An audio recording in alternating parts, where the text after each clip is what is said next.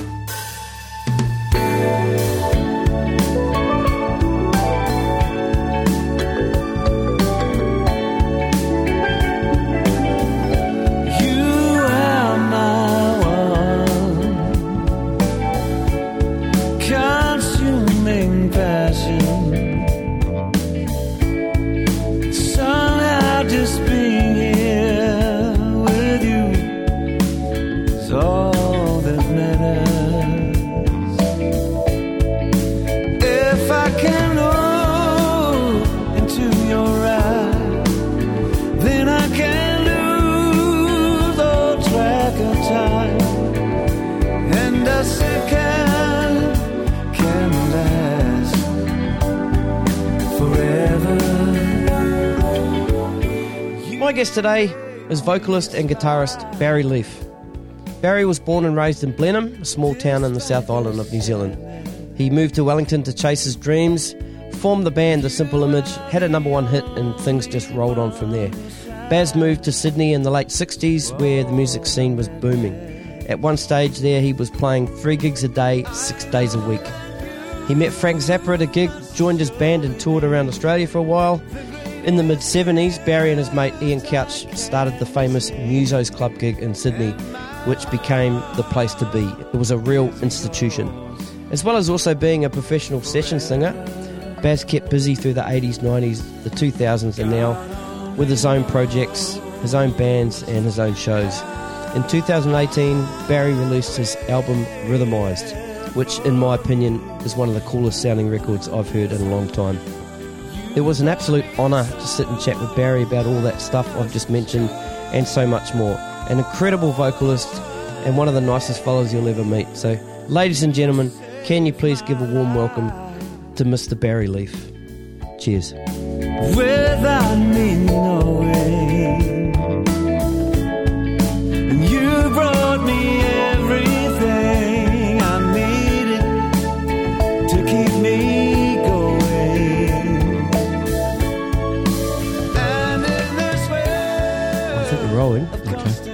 Leef, welcome to the Gig Life How you, Podcast. mate? Thanks for asking me, mate. Man, sweet. Been um, yeah, looking forward to talking Yeah. to, you, to you for a while, and um, glad you were keen to do it. Mm, It's cool. pleasure, mate. Yeah. Yeah. Um, we were just talking about the Sydney was hit by some pretty uh, pretty rad storms over the Yeah. weekend, and you were saying you live on the northern beaches on the on the sort of the beachfront there, and Yeah. got a bit hammered. Yeah, we did.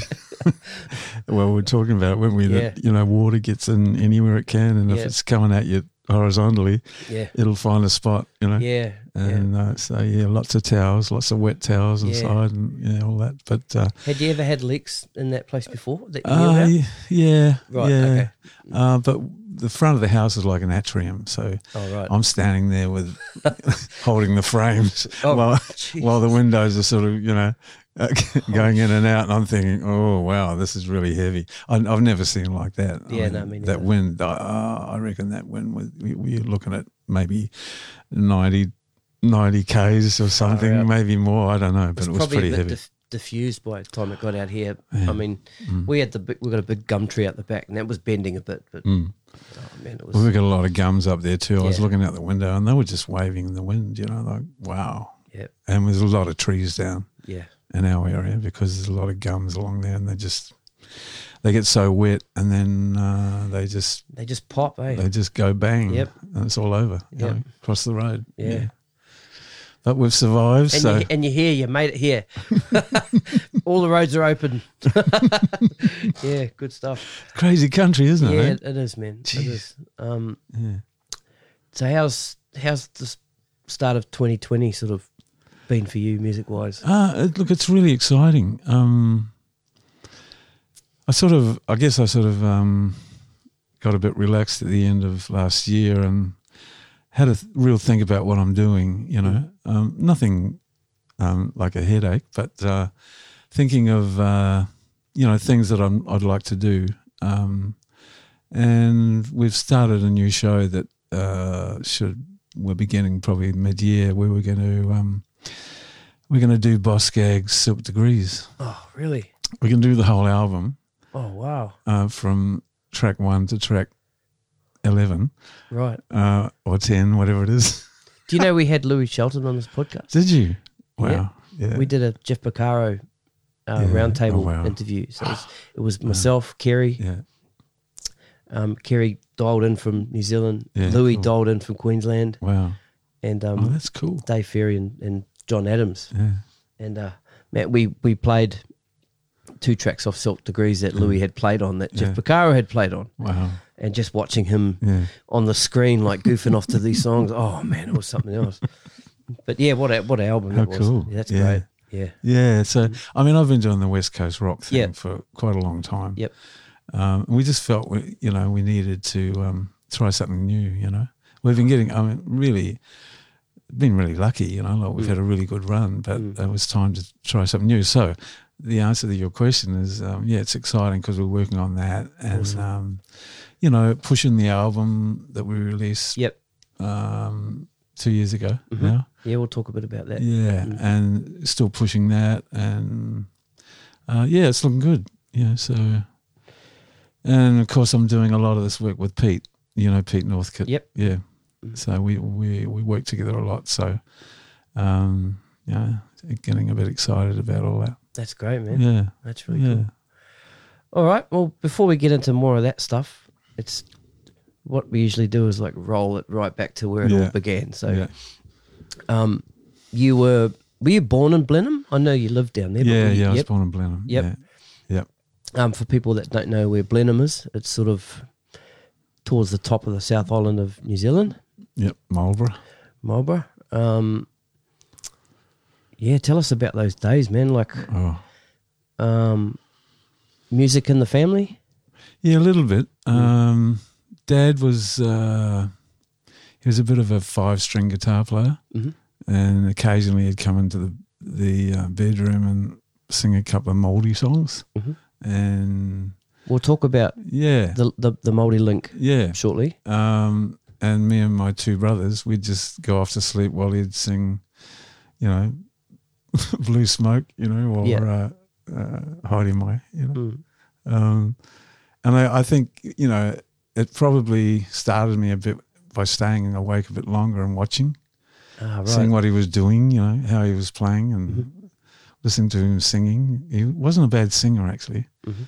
Mum wasn't really um, musically inclined, but she loved she loved good music. Yep. And she, she I think she thought I was a bit of a, you know, um, I might have had a bit of talent in that area. So she helped me and, and pushed me. And, you know, in those days, Blenheim was an amazing t- little town that had so much talent in it, so many bands, so Mm. many, and we'd have lots of festivals and there'd be talent quests every, every three months, you know, so Yep. I'd be pushed into them. So that's Yeah, how you, right. I mean, that's how you learn. As a singer, yeah. yeah, yeah, That's, that's how you learn it. You Yeah, know? yeah. Um, you know, frightened, totally, totally scared. But Yep.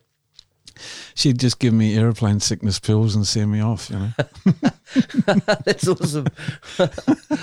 that's really cool. yeah. Okay, um, um, mentioned Maori before. Yeah, now your father Mm. was adopted by a Maori Yeah. family. Yeah. Yeah, let's talk a bit about that. Yeah. Well, uh, he was the youngest of nine kids, um, and he was born in 1927. So it was the Depression, the Great Depression. So things were pretty tough, and his mum uh, was a postnatal depression person, and uh, Mary Leef uh, was the housekeeper and was asked if she would look after him, which she did.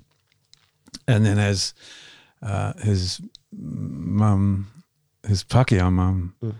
uh, said, when I'm ready, I'll come and pick him up, Mhm. uh, which everyone agreed to. Um, and Mary, uh, Mary took my dad James up into Dargaville, uh, and then they just sort of basically became inseparable. Mhm. And of course, when the main, when the family, the Pākehā family, came to pick him up, he wouldn't go. And they heard they were coming to pick him up, and so Mary and Dad hit the road, and they just went bush. Right. And I'm not sure how long they were there, just hiding in the bush, but I'd say it was a fair while because they they hunted them, they couldn't find them, Right. and they, had, they actually had two policemen looking out, no, trying to find them. They couldn't find them, and they just lived in the bush in mud huts and uh, smoked eel and speared mutton birds. Yeah. Right. wow, man. It's pretty, That's pretty full pretty on. yeah, well, pretty wild times, you know. Yep. Um, and wow, I think I'm pretty lucky that you know I had a father that was brought up that way, Yep. and um, survival was like you know he taught me lots about that, you know, Mhm. about living off the land, and he Oh, did, you know cool. he was amazing. He was he was uh, he was probably seven or eight. Um, looking after farms, um, feeding himself off the land, riding horseback down to the beach, gathering food. You know, um, Was he still going to? Was he going to school? wasn't Or going to just- school. No. He actually couldn't speak English till he was about 12 or 13 Oh wow. because he wasn't going to school much. And of course, he only spoke Maori. Yep. Um, and they tried, you know, teaching him. He was pretty wild because that's how they were, you know. Yep. Uh, they had to survive and uh, he wouldn't go to school much. Um, yeah, so uh, they eventually, um, that sort of got it sorted, got sorted out by the, fa- the Pākehā family coming uh, finally reaching them, and they finally got them out of the bush, and they brought them into a local area where there was a courthouse, and they had a on the spot um, uh, discussion with both families, and it was worked out then that um, he wouldn't go back to the Pākehā world; he'd just stay there. And they agreed to it, and as time went on, he said, "Look, uh, I think one of the words he said was when he could speak." In English was, "I I will see you again soon." Wow. And and did he? He did. Yeah. and eventually when he well, well then it was we're talking about he was 16 17 and Yep. he and he went uh, started um, enlisted second world war. Okay. so um, that's another story you know like um, he didn't really make contact with his with his true family until after the war Mhm. and then because he was growing up and he was um, he went back and met th- met up with them, and they became close as well. So we had the best of both worlds, you know, or he had the best of both worlds, maybe, you know. He was a man of two cultures, you know. Yeah, it was yeah. really, really difficult, you know. Yeah. Um, he didn't. The war didn't treat him too good. He came back um, not well um, mentally. Yep. Um, he struggled with it, you know, Mm. and he struggled with his with his two cultures. So he had a hard time. Yeah, but he taught us a lot. Mm. Yeah. Yeah, he's gone now, but When when did he pass away? uh, twenty years ago. Okay. Yeah, yeah. Mm. He was an amazing man. Yeah, man. Yeah, yeah. That's fascinating, man. That's Yeah. really cool. Thanks for sharing Yeah. that. That's cool. Yeah. Um. All right, so let's go back to the talent quests and stuff. yeah. um. So yeah. So what what was? Well, it's, look, it's an amazing story because I don't know. I don't know how lucky you can be. You know, like you know, when you're trying to learn to be, when you th- well, I just think, my, I don't know. I sort of accepted music might will be a pretty important part of my life when I was really young. Mhm. Even though it was freaking me out to be a performer, I just felt it felt like that's where I wanted to be. You know, uh, and so in our town there was a lot of um, things went on with um, festivals and all sorts of, you know, town get-togethers and and in that town was, you know, lots of Maori musicians, lots of Pākehā musicians. So there was a really great culture. You know, there was a with Dad's connections in Maoridom, we'd go to the pars and we'd we'd sit with musicians in the pars, and I'd just be you know blown away with the way they play guitar and the way they sang and and I just was just feeding off it, you know. And then I'd go to um, other situations where we'd be doing talent quests and we're meeting up all all the top Pākehā players, and um, it was just an amazing town, you know. Wow. Uh, full of bands. Um, you know, the number one band was My Heroes, and you know what I mean. It was like there was a lot of competition.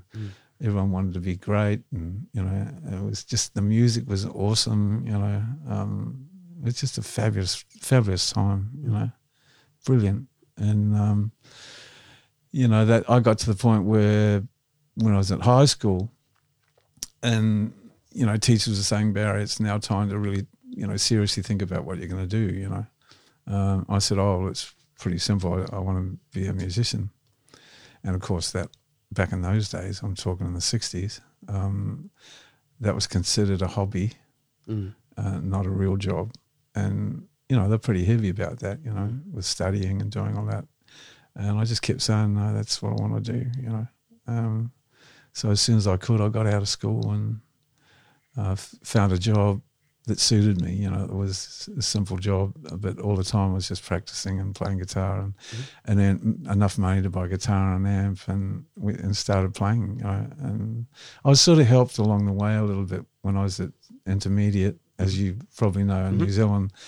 When you're 11 and 12, you go to an intermediate, or they did in those days. Yep. Yeah, I did too. Yeah. Yeah, and so in those days, um, the music teacher was so supportive, and we ended up with a, a skiffle group um, playing ukuleles, and we'd do the school Oh, cool. assemblies. You know, we'd do the school song, and then we'd do learn a new song every week and play at the end of the school assembly. Mm. So it was really cool. I mean, that's you know, how do you get?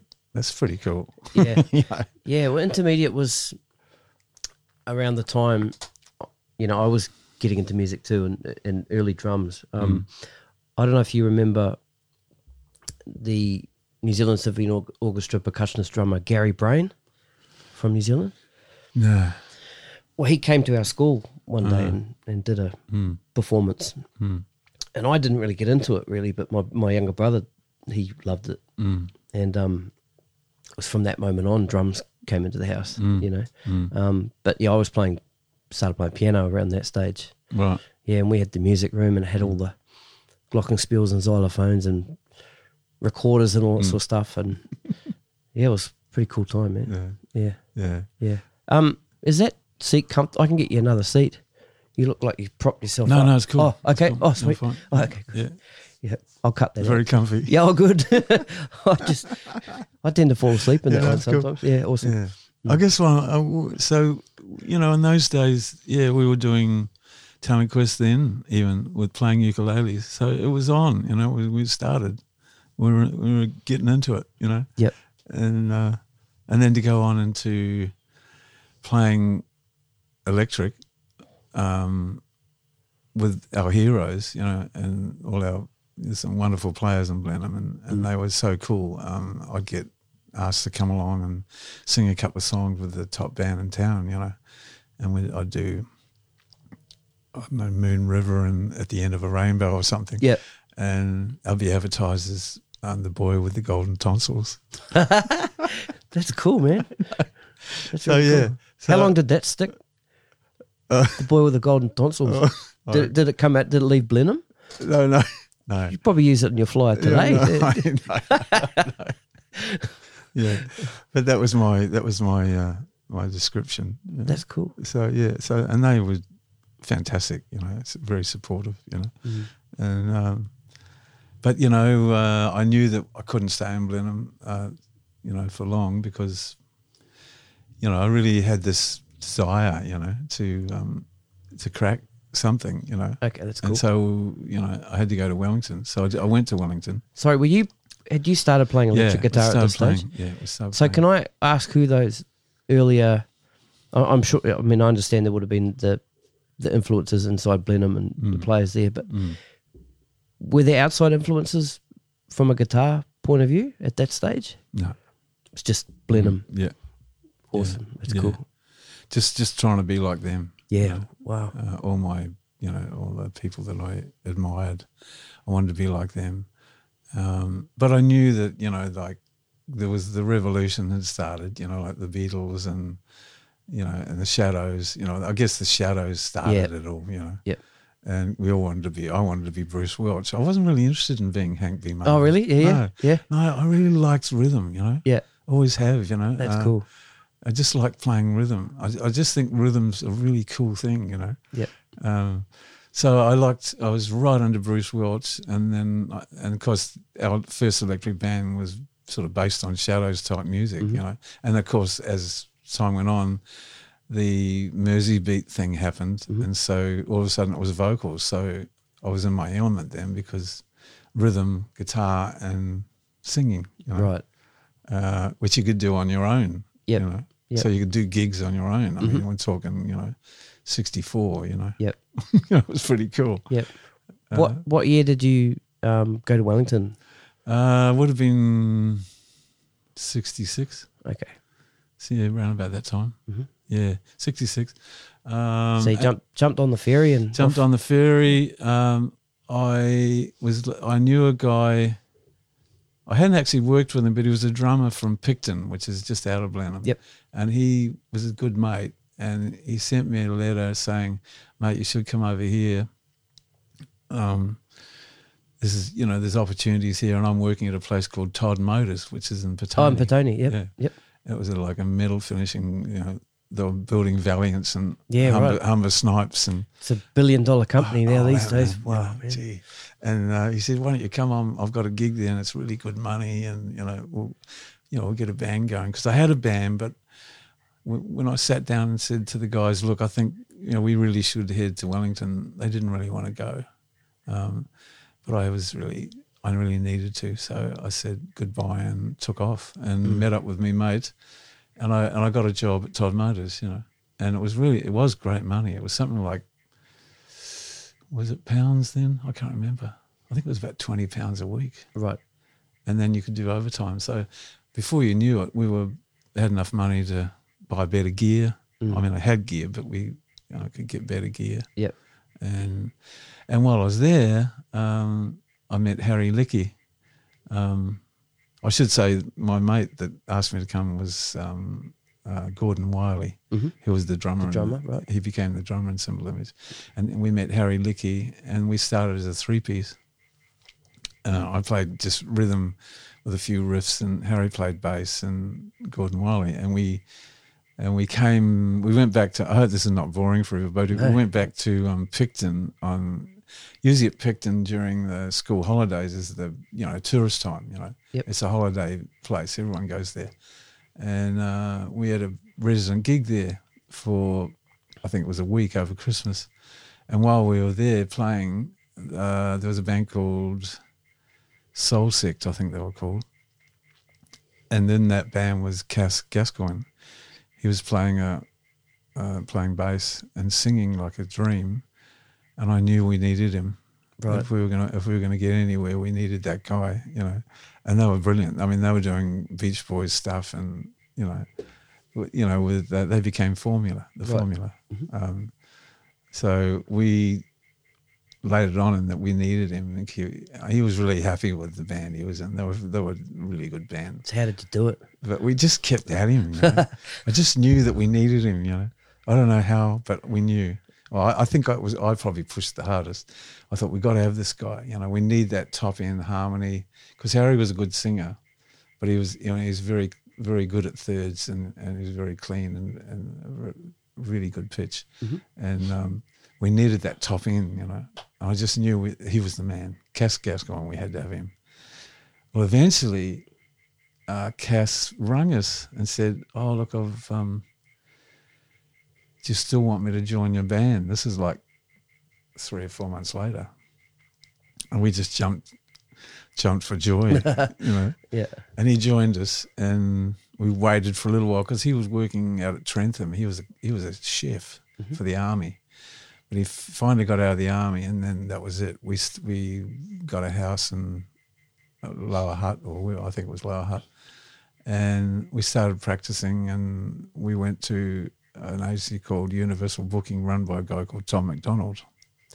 And he took us on because he liked our harmonies. You know, uh, he said, "You guys would be great for twenty firsts and weddings and you know that sort of stuff." And we Right. "Okay, fine." Yep. So we ended up doing that sort of work. Did you have your name at that stage? I think we were no, no. I think we were called the Vaqueros. Uh. How'd you come up with that? oh, I don't know. I don't know. Yeah. It just sounded Sounds pretty cool. Yeah, yeah, yeah. So I guess we, you know, we might have thought that we were herding, you know, yeah. a lot of people. Yeah. you know, uh, and then, and then we must have when we finally sort of started to get a bit more popular. We changed our name to the Simple Image, and and then Tom promoted us quite heavily as as a you know the next big thing. You know, Mm. we hadn't anything going on at the time, but what what went well for the Simple Image was we were very lucky that there was a producer called Howard Gable, who worked for as it was then HMV, which became EMI later. Mhm. Um, and he was uh, working with a guy called Lee Grant, Mr. Lee Grant. He was like a pop singer, um, quite very popular. And we were asked to uh, back him in a gig uh, in Otaki. Um, and so we we agreed to do it and drove up up to the gig. We backed Lee Grant. I hope it was all right. I can't remember if we're any good at backing people, but I hope it was. Uh, but in the audience was Howard. Howard was there because he was looking after him, and um, he really liked us because we did a bit of our own stuff. Mhm. And uh, within about two months, we were in the studio That's with cool. a recording contract. right. Um, we didn't really think much of it. We just thought, oh, how cool to just go and record a song. We weren't writing anything because in those days it wasn't. You didn't write much. You were sort of You just went in there and played, and yeah. You just sort of. It was about I don't know, just about playing really cool music. You know, Yep. um, writing was sort of considered difficult because people didn't know your stuff. You know. So if you did songs that they knew, you were getting more work, you know yep. and we couldn't really do parties or weddings or anything if we were an original band. So Mhm. we were getting quite a lot of work because we were doing covers, Mhm. you know. Um, so we, when we got in the studio, uh, it was Howard that gave us the songs, Okay. and we and through Howard and um, uh, what's his name? I can't remember his name. There was an arranger working at, at HMV at the time, a keyboard player, and through them and us, we worked out our arrangements for the songs that he found. You know, because they had a catalogue of songs that you know. Right. And away we went, and we recorded a song called Two Kinds of Lovers, which had which suited us down the ground because it was all about harmonies. It was all about you know vocal bits going do do do do do do do do do you know all sorts of stuff going on. Yep.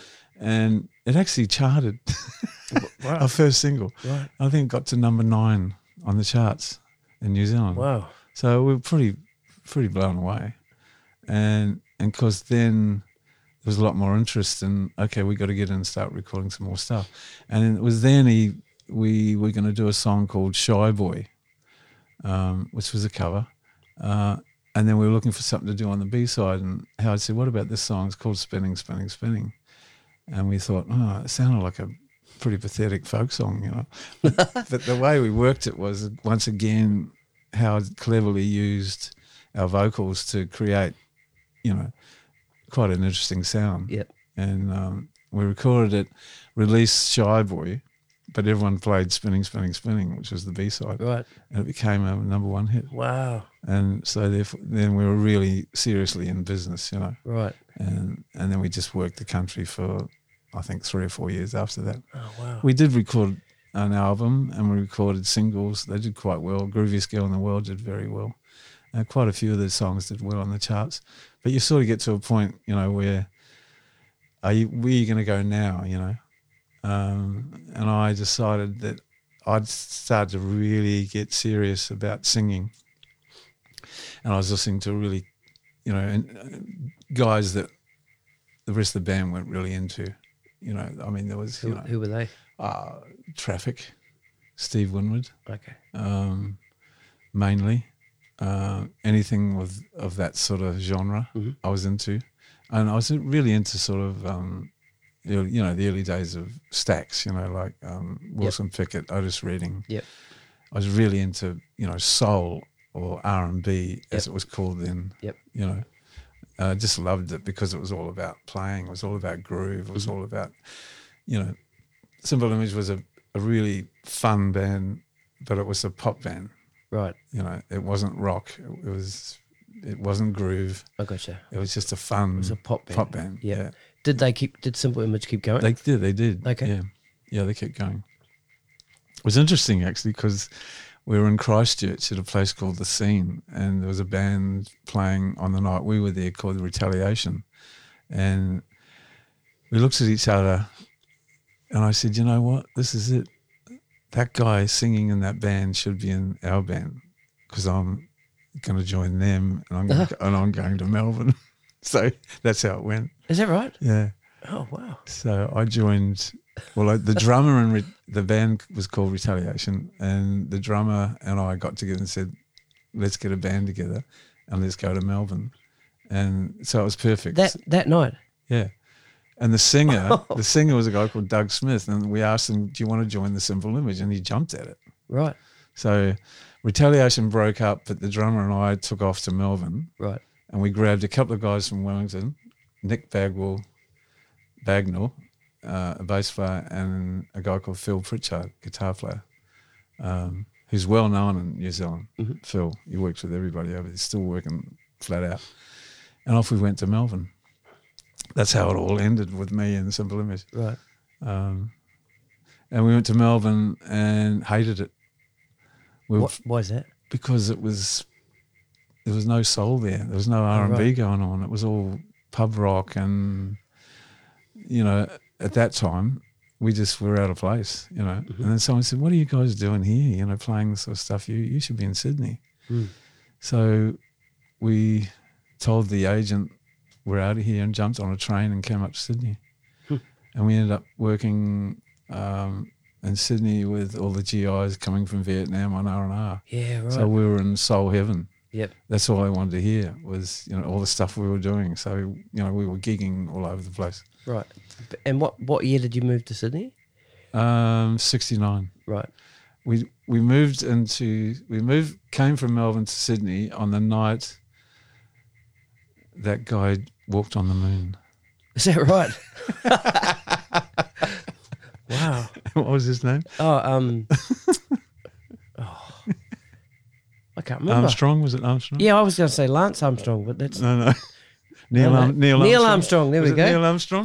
that's the one. yeah, it- and it was on a little black and white television in the Plaza Hotel. Right, you remember watching it? Yeah, Mm. and we we we just booked in, and everyone was sitting in the lounge room and watching this sort of really faded thing, you know. And we're going, "What's happening?" You know. Yeah, right. And it was this, yeah, Neil Armstrong walking on the, I think, well, yeah, it was him, wasn't it? Walking on the moon. So there you go. If we've made a mistake there, let us know. Yeah, Yeah. or, or I'll do a fact check and I'll write it in the show notes. yeah. yeah. Mm. So that was it. But then uh, I actually rejoined the Simple Image. Oh, right. about a year later, they came over and they were working. They had a really good gig at Whiskey a Go Go, and earning good money. And and they were they were good. They they'd really they'd sort of augmented the band by getting a, a guy playing Hammond organ, so the the material was a lot better. Mhm. Um, they were more more rocky, more hard edged. And Doug decided that he wanted to he could see a really lucrative living doing clubs. He was a good singer and he could go out and he was, you know, had had front, wore nice suits and he could do, Mm. you know, the club floor shows Yep. and make good money. And so I they asked me would I come back and I was I was I wasn't our band was going okay, but you know, with people coming and going and leaving and it was a bit messy. Right. So I decided I'd, I needed something a bit more solid, and they were working six nights a week. So I decided to rejoin them. So I did, and we did two more years at Whiskey. Right. It was great. It was great having all those harmonies, and and we were doing more sort of West Coast sort of stuff. Right. You know, So you're in your element. So I started to go that way. Yep. I mean, I thought, you know, sort of as a singer, you know, you can only scream, you know, for so long before you do damage. So and I, I knew I, wa- I knew I wasn't a Wilson Pickett, and I knew I wasn't a Otis Redding. Right. And I thought, you know, I think I'll go West Coast. It's more more my thing. Yep. Yeah. So that's what that's what it happened then. Mm. Who were you listening to specifically, music wise, around that time? Do you remember? Whoa. Um, yeah, Doobies. Mhm. Yeah, Doobie Brothers. Um,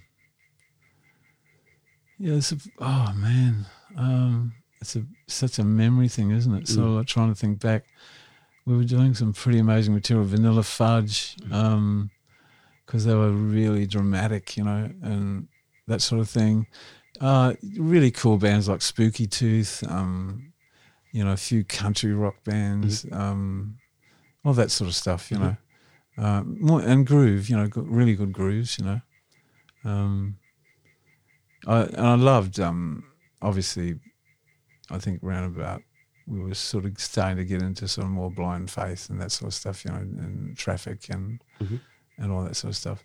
Um, you know, and I and I sort of had a very, I had a very, um, uh, was really into good singers, really into, um, you know, guys like James Taylor and Yep. um, always been into a guy called um, BJ Thomas, and all those guys were my. I was inspired by them because their pitch was amazing. I'm just so into pitch, you know. Yep. Um, I just think it's really important, Yeah, for sure.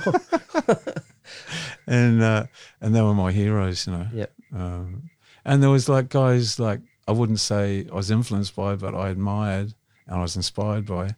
Um, I was inspired by guys like Donny Hathaway and Marvin Gaye. Yeah. Right. just beautiful singers, you know. Um, that whole, all those white Texan guys as well. Um, you know, a guy called Mick Finnegan, Mike Finnegan, Mhm.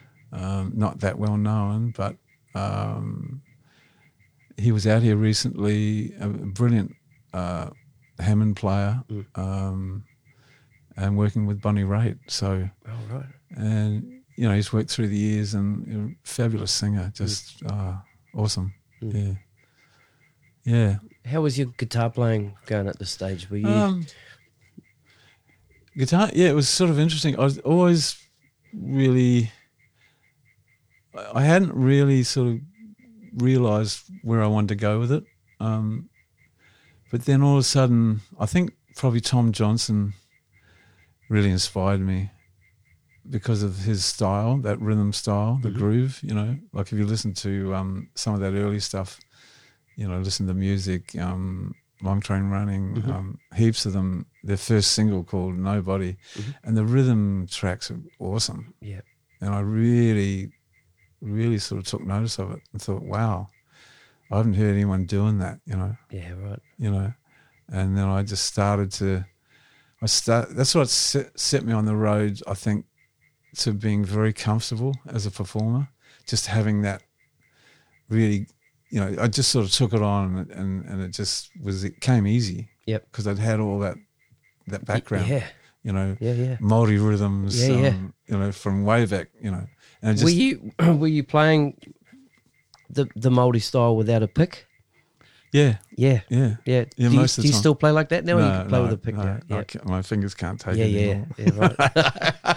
My first finger's gone. I know. Yeah, Yeah, they get all black and all, Yeah. you know, and blisters and no, yeah.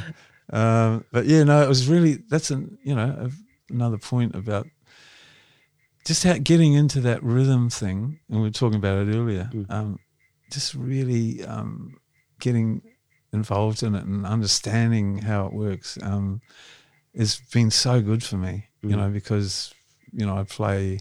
I started to put bands together where where I knew that if if I could play well enough, I could start everything. Yep. Because I, I used to freak out when someone else had counted in the wrong tempo. Yep. You know, Yep. it just killed me. You know, I just couldn't take it. You know, my my heart would split. right. I gotcha. And so it was my way of um, Keeping control of keeping that. control Yeah, of it. Yeah. You know, so I'd start all the songs. You know, Is it still like that today? yeah, it's still like that now. That's cool. Yeah. And I think most people like it Right. because it just takes away. A, they get the groove. Yep. They get the tempo. They get the chord, the key it's in. Yep. yep. uh, without anything else. Yeah. Uh, and I just go, and I always said, you know, um, because rhythm helps you to be powerful without anyone else around you, Yeah. that you was- can start anything. Yeah, I was going to say, like, Mm. th- you were t- just talking about those songs like Long Train Running and listen to the music, and Mm. they're definitely songs like after a couple of seconds, you know what the song is. Mm. Mm. And that can only be great for a crowd Mm. listening. Yeah. Because sometimes a full band might start something and Mm. Yeah. not quite sure No, what it is yeah, until yeah. someone starts singing. And yeah, Yeah.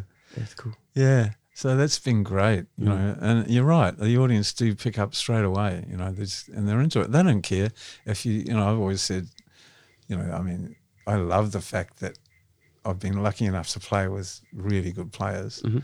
Um, I think it's just because I've been around Yeah. for so long that, you know, I've I know all these guys and they're all brilliant, you know, and Mhm. I know I know that they can they can play by ear. They don't need a chart. They don't Yeah. they're just brilliant, you know. And Yep. and I love I love giving them a bit of framework Mhm. to work with, hmm so they don't feel they're trying to create anything that isn't there, you Yeah, know. cool. And they can just contribute. They can And just sort of compliment. They'd buy into that too, Yeah, eh? And they just go feel for it. comfortable. Yeah. Yeah. Um, and I, have always said, look, if you're not sure, give me a give me the verse and chorus on my own. You know, just let me go. Don't don't worry. Yeah. Feel free to just stay out until you feel you're ready. You know. Cool, man. and and they like that, you know.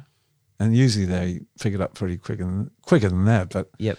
but at least if they know you're not worried about all that sort of stuff, Mhm. then it just makes everyone comfortable, you know. Yeah.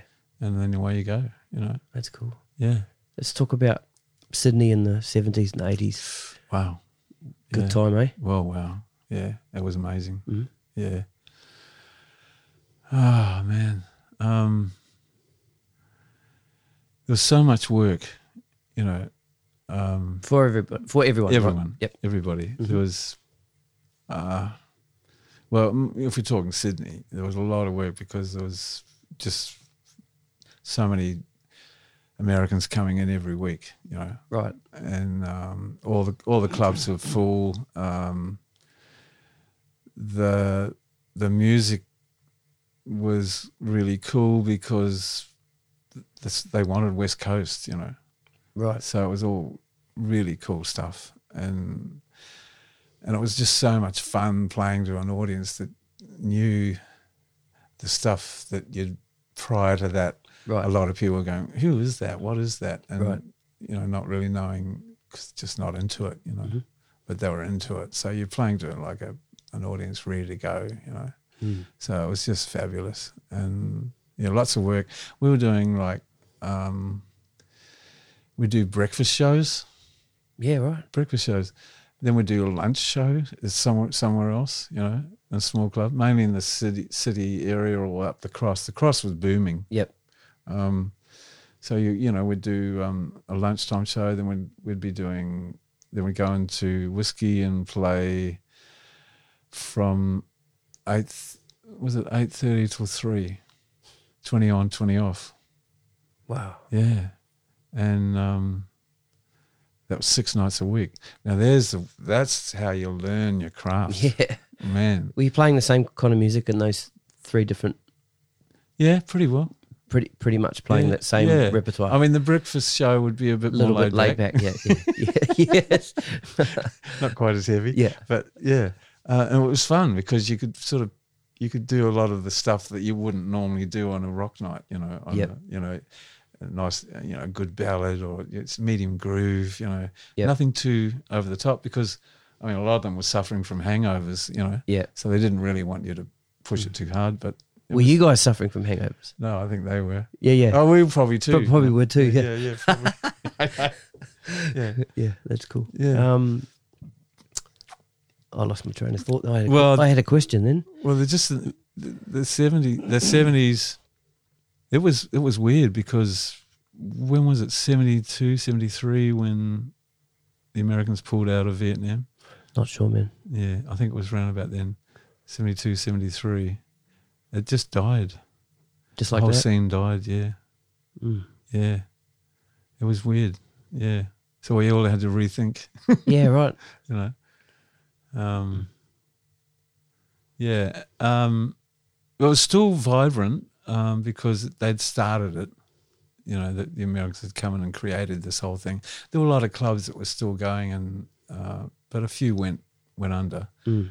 Um, but a, a few it did create a few that, that went on, and uh, and we were getting work. You know, playing the sort of stuff. It's pretty lucky. I mean, I wouldn't say that we would have worked if we were like a, you know, traveling around the country playing what we were playing. Okay. I think that might have been difficult. But in Sydney, always sort of stuck to Sydney when it comes to playing, and because the rooms were intimate and Yep. you weren't playing in reverb drastic halls or you Mhm. know. I just can't handle that sort of thing, you know. It's just Yeah, right. playing in good rooms, you know, where the acoustics are good, you know, yep. blah blah blah. Mhm. Um, so we kept playing hard at it, you know. Mm. Um, and then out of that, we ended up. Um, I met up with a, a manager called Ian Couch, um, good mate still today, um, and we went hunting because we realised that as the scene got thinner, that we'd have to create our own work. So it meant we had to find a room and then set it up and then make make it work. And we were lucky enough to find a room, a brilliant room that wasn't being used uh, at the. It was called the Musos Club, Musicians Club. Mhm. And believe it or not, there wasn't much going on there. And uh, we just walked in one day and said we'd like to hire the room upstairs. It was a brilliant room. Mm. And uh, the secretary manager said, "Oh yeah, um, what's the deal?" And we go, "Oh." what about if we put on a production on a Friday night? Um, you guys take the bar. Um, we'll just t- have a small door charge. He went, he said, yeah, fine. Okay. We're not doing anything up there. Mhm. So that's how it started. We started there uh, with a cool little van, um, great van actually, Mhm. um, just a four piece. Yeah. Who were those guys? Do you remember? Uh, bass player was Greg Lyon. The guitar player was Steve Murphy, and the drummer was Steve Hopes. I think initially at that at that one, Steve was with Crossfire. Uh, Mm. Steve Murphy was a brilliant guitar player from Melbourne, Mhm. and because um, Greg Lyon was with um, Crossfire as well. Um, he's doing great things, working up in Lismore, bass player, fantastic bass player. Mhm. Uh, we started, uh, I think, mm, 66, something, uh, 76, something like that. Uh, started on a Friday night, um, just worked at it. Um, started to grow, started to get a lot more people, got more people. We said, oh, let's do Saturday as well. And they said, yeah, because they were happy, they were making, Making good money. money. Yeah. So we did a Friday, Saturday, started to go good, uh, packing it out. So we went Thursday. so we ended up doing Thursday, Friday, Saturday, Sunday. Wow. And we did it uh, right through till 79. Wow, man. And it was brilliant. It was, uh, it was just good timing, you know. Um, Ian was, became really into sound and we spent a lot of money that the money we made we put back into a system Mm-hmm. like a really good system, and the room could take it. It was really well um, was built properly for the acoustics, and it became the most popular gig in town. Wow. Yeah, they were lining up along the, you know, all along the road. You'd pull up, and they're all lining up to get in. Yeah. because it was like a really, at that time, it was a full-on dance gig. Brilliant, you know, big dance floor, uh, big stage, huge PA. You could walk into the bins. You know, you could walk Yeah, into the right. basements. They were huge. Right. They were huge. the sound was amazing. Lucky you didn't have to lug. I know. Hey, no, no, there. lucky. no. And Ian was great. He was a good engineer. Yeah. He, he really nailed Mm. it. You know, Was it was it you guys playing the four nights, or were you getting different? we had a guy called um, Leon Berger, Mhm. uh, a Russian piano player. He's a he's a bit like Billy Joel, you know, Okay. but he was really good. And he had a great band as well. He had guys like Rex Goh, you know Rex. Yep. Um, Paul Knife on drums, who is in the Kites. Um, uh, Rex Bullen, my hero, piano player, um, organist, uh, mini Moog player. Um, yeah, really good band, and it just seemed to click. You know, they, he'd come on and do probably nine till twelve, and then we'd come on twelve thirty to three. You know, something like that. Uh, he'd do his thing. He'd have him rocking. We'd come on and just continue continue the rock. You know, and it just really worked a treat. Were you playing? If you're starting that gig at twelve o'clock, were you doing other gigs? Was that leaving you open to be able to go and play another You gig could, somewhere but- else? well, But you could, didn't. but no, we didn't didn't. need to, eh? No, we didn't need to. Yeah, yeah. Awesome. I mean, it was, it was you know it was a fair bit of um, energy to get to get yourself rolled up at twelve. Twelve. That's what I'm thinking. What, what do you do up, up till then? Yeah, Mm. uh, it seemed to work. Um, we ended up, I guess, you know, it ended up that eventually we had Steve Housden playing guitar Mhm. from LRB Yeah, yeah, yeah. and um, Harry Bruce on bass, Mhm. um, and a wonderful drummer. Because we had a few a few drummers earlier on, and then we ended up with Sunil De Silva. Yep. Play, playing drums or percussion? playing drums, Yeah, right. and and uh, Samila, a African percussionist, Mhm. who was a brilliant draw card because he'd take his shirt off and you know, and he was you know amazing, Mus- muscly looking khaki, dude with- yeah khaki shorts, Yeah, right. um, Roman sandals, and his hair done in plaits and things. and, you know, they just loved him, you know. Wicked. And he'd take percussion solos, and the people go mad, you know Right, that's cool. you know. So that really worked to treat that band. It was it was really it was a really good live band, you know. We tried recording it, but it didn't really work. Didn't catch the vibe, eh? No, because we were really intense. You know, it was a really intense band. I mean, I play some of the stuff now, Mhm. um, and it's like just full on, you know. Right. And it's sort of it's hard to capture that and have a great production around it when you're recording that sort of thing. It's really more a live. It's a live thing, you know. Yep. Because as soon as you go into a studio, you have to pull everything back, t- you know, Gotcha. and it just didn't work. You know? Yep. But as a live band, it was awesome. Mm. Yeah.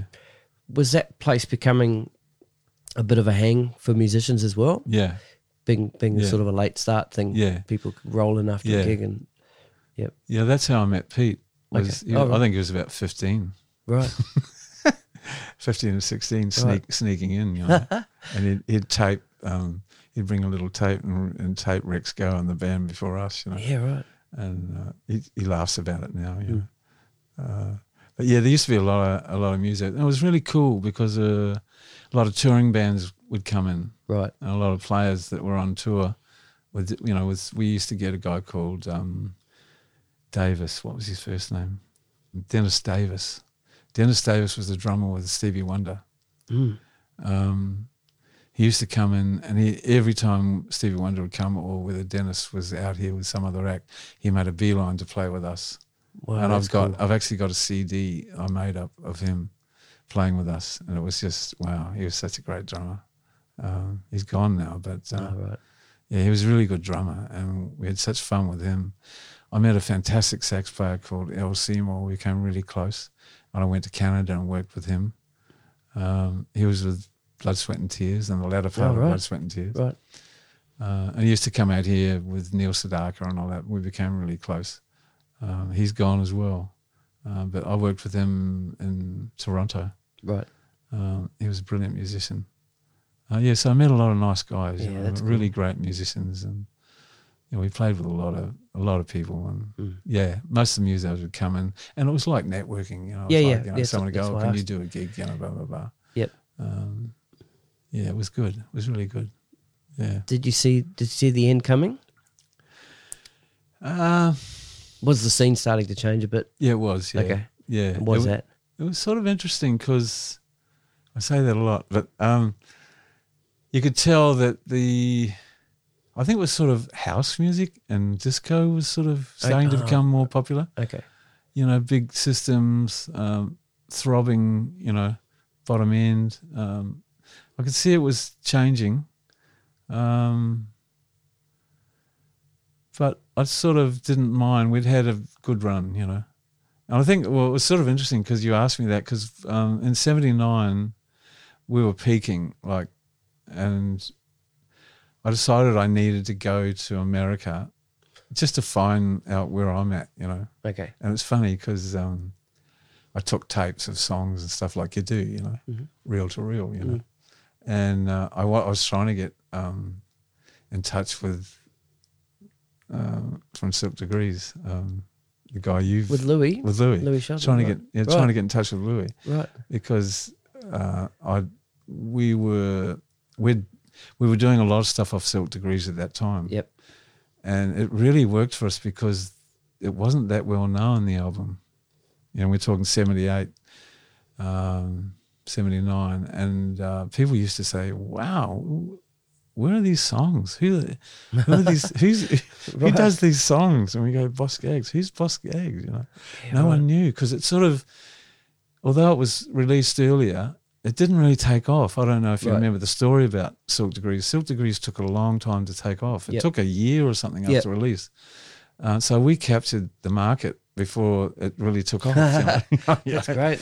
So I was right into Louie, um, thinking I've got to meet this guy. I've got to, you know, bit of front, you know. Yep. But I could never get onto him. Like, you, you know, when you get to LA and you're walking around Hollywood Boulevard and you're ringing people up, no one answers the phone. Yeah, right.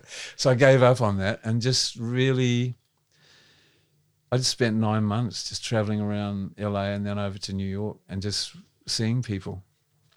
You'd open up an LA um, Sunday paper and you got just huge amounts of gigs with people you can't believe are Mm. performing for so little money.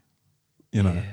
It'd be a wine bar in Hermosa Beach and you'd go and see, you know, some of the greatest musicians you've ever heard, you know. Um, it's just amazing. I just, man, I just took it all in, you know. Mm. And I worked with um, a few people uh, just in small, you know, holiday inn van gigs, you know, Mhm. or um, uh, I'd go to, say, a Jimmy Smith Supper Club on a Monday night where people can get up and sing with the band, you know. Yep. And I, got to sing with Jimmy Smith, you know, Right. and and they really liked me. Right.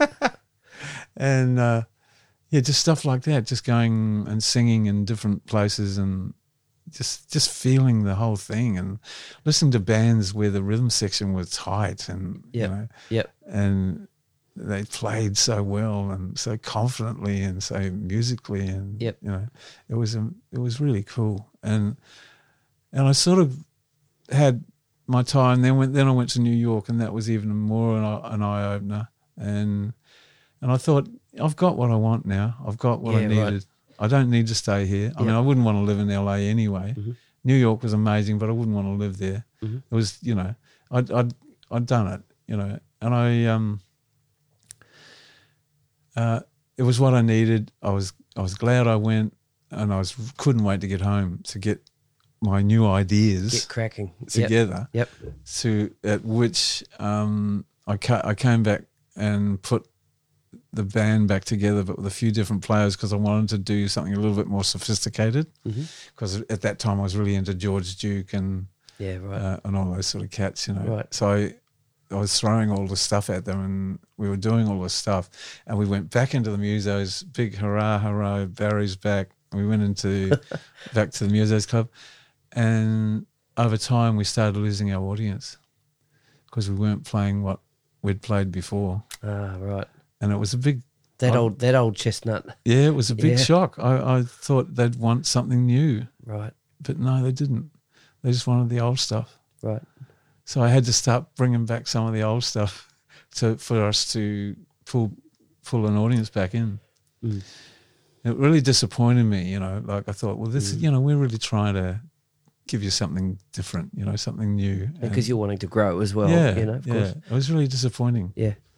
Yeah, so it taught me a lesson to Mm. you know, um, don't just think because you're going to do something brand new, everyone's going to love it. you know. Yeah. Yeah. So it was a bit of a bit of a learning curve that one. Mm. Yeah. Um. When did you meet Frank Zappa? Um, yeah, we have to go back to seventy three. Yeah, I thought we Yeah. skipped it. Let's let's yeah, talk about that. seventy three. I was in a Mm. band called Bakery. Mm-hmm. Um, uh, really uh, Western Australian. They were quite well known for they were they were doing rock masses, hmm uh, sort of and very heavy, pretty heavy rock, but but sort of deep purplish. Mhm. And um, I joined them, and we would we were doing the normal touring around a little bit, um, and we're going quite well. Uh, and we ended up in Checkers one night, and um, you know we used to do road ladies uh, um, and a couple of other things, uh, dog breath or something, a few other Zappa things. It wasn't really my thing, but I, I didn't mind road ladies because it was like a blues, you know. Yep. And uh, and we're singing um, road ladies, and we and I'm looking out and I'm going, isn't that weird? I'm thinking to myself while I'm doing it. I'm, I'm thinking, isn't this weird? Like we're doing road ladies, and that guy looks like Frank Zappa. you know, and to a huge surprise it was, and and just no idea. You know, like uh, we'd been away and we'd only just got back into town, and it was our first gig in Sydney, and so we had no idea that he was actually in Sydney. Right. And uh, but then I sort of thought um, there was a few other people with him, and there was you know a few black guys, and you sort of think, oh, these guys are from out of town, you know. And um, I, we never thought much of it. We we just sort of we did the set, and we came off, and this guy came around the corner, black guy, saying, "Oh, I'm Frank's out," you know, freaking out. We were um, when he said, "I'm the tour manager for Frank Zappa," and I went, "Oh shit." it really was him. Uh, and we were more embarrassed that we we were doing Road Ladies. killed, killed his songs. we were more, more worried about that. Yeah. And uh, he said, "Oh, Frank, uh, Frank would like to talk to you." Um, and so I think we'd finished the set, and so I, he said to me, "Frank would like to talk to you." So I went out and I sat with Frank, and he was just, you know, a polite conversation. Uh, said he loved what we were doing, blah blah blah blah. That's cool. Uh, and um, he said, would, would you be interested in having a chat? I went, yeah, yeah, yeah. He said, well, do you want to meet me tomorrow? You know, let's have lunch. Um, so I did. And he said to me that he really liked what I'm, what I'm doing. Uh, he said that I could probably freak out a bit more was his words. Mhm. Like, you know, when I when I say freak out, I want you to freak out. I'm going, yeah, right. Didn't understand at all what he meant. Right. But anyway, uh, he said, I'd be interested. I'd really like you to come on, come with us on the rest of the tour, and we'll just talk about the songs and see how see what you think and see what we think. And it was like an audition basically. Right. But he sort of offered the gig, you know. Yeah. Which freaked me out. You know, I just got married. I had a 12 month old baby. Right. I'm thinking, oh, this is oh, this is going to be weird. Uh, but I just went along Timing's with not it. great. No, I just went, I just went along with it. Yeah. And because his whole thing was he was promoting Over-Nite Sensation and Apostrophe, two albums. And on those albums was a guy called Ricky Lancelotti. And he wanted me to join up with him so that we could do like a Phlorescent Leech and Eddie, which was like the guys from the Turtles. Right. He wanted to get that back together again, that whole idea of two two vocalists, you know, Mhm. at the front. Um, and I thought it was pretty cool. And I went, wow, you know, I went along with it. I just said, okay, so so I hit the road with him, and we'd talk a fair bit. Um, he was digging the idea. I'd go out and sing Road Ladies as part of the act um, in Sydney and Melbourne. I didn't go to Perth, um, and I'd be sitting there like, here's me sitting next to George Duke on his on his stool on the Hammond, and he's Yeah. playing. He's, if he's not on the Rhodes, he's on the B three, and Mhm. you know, introducing the song, and I'm thinking, oh, this is unreal. You know, this is amazing. You know, it was incredible. It was really amazing. But I went for it. The sound was incredible. Mhm. Um, it it really, I really broke through that ceiling, if you know what I mean. Yeah. It was the first time I've experienced it, Mhm. where you always got a like a a level that you know you're you can hit, you can go to, And that was it. and I went there and went through it. Uh, man, that's cool. and Did you yeah. freak? Did you freak out? No, no, I loved it. it was like when No, because Frank told you to freak out a bit more. Didn't well, well, he I was freaking out all right, but I mean, not in that way. no, on the inside. I mean, I was freaking out, and when I listened to, I, I do have a tape that someone sent me of of me working with Frank at um, the Hordern Pavilion, Mhm. and all I'm doing is screaming. Really, you know, it's like and lots of yeah yeahs and screaming, and, and I'm hitting notes that I've never hit before. You know, Yep. because that's what he wanted. You know, Yep. but it was it's a bit painful when I listen to it now. Yeah. Right. Uh, but yeah, no, I, I broke through that ceiling. It was Yep. just amazing. It just exploded through its like polystyrene roof Wow. and came out into space, you know. And um, I just felt incredible. It just felt comfortable. It felt easy. Felt I could do anything, Mm. you know. It was an amazing feeling, you know. It was sort of different to when you're in a groove. You know, when you're in a band and everything's just locked in and the, everything's in the pocket and Yep. it just feels amazing, you know. That's Yep. why you're doing it, you know. Yep. This was different. It was Yep. um it was going out into another sort of area, you know. Yeah. I. I um. When you talk about that, I think of David Jones, drummer David Jones. Mm. When I was talking to him, he spoke of an experience like that. Mm, mm, He was playing at a club, and he just mm. same sort of thing. Yeah. It was almost like an out of body. Yeah. It's like he just Yeah. looking back down on Yeah, himself, and, and then everything changed after that. Yeah. You know? and, and and sort of what you who you are. And what it's not mumbo jumbo. Some people would listen to that and go, "This is mumbo, mum, mumbo jumbo." It's not, know, you know. Know. It's sort of what you're thinking and who you are is irrelevant. Yeah, You know, yeah, you're not even. It's not about you. Yeah, yeah, You know, yeah, it's about about you're being given a an experience. yeah, know. yeah. Who was who was playing drums in Zappa's band at that stage? A guy called Ralph Humphreys. oh, right, Ralph Yeah, Humphrey. Yeah, yeah, yeah. Yeah, yeah. I know who he is. Yeah, Tom Fowler on bass, Mhm. um, Bruce Fowler on trombone, uh, Jean Luc Ponty. Oh, right. Yeah, Ruth Underwood, Ian Underwood. Um, what a band! What a George band, yeah. Duke. Wow, what a band! See, I wasn't sort of hip to all that at, at that At time. that stage, yep. At that time, they were playing like it. It wasn't, you know, like I love and always have loved um, instrumentalists. Like as far as you know, you talk about your Tom Scotts or your or your um, uh, Larry Carltons or your Robben Fords or your, all those session guys, you know Yep, yep. and then they became well oh, would you call it fusion would you call it jazzy rock fusion sort Yeah, of like was so. trying to work with rock and Yep. jazz and Yep, didn't want to be jazzy didn't want to be too rocky but it was that sort of fusion thing yep. and I was really into it.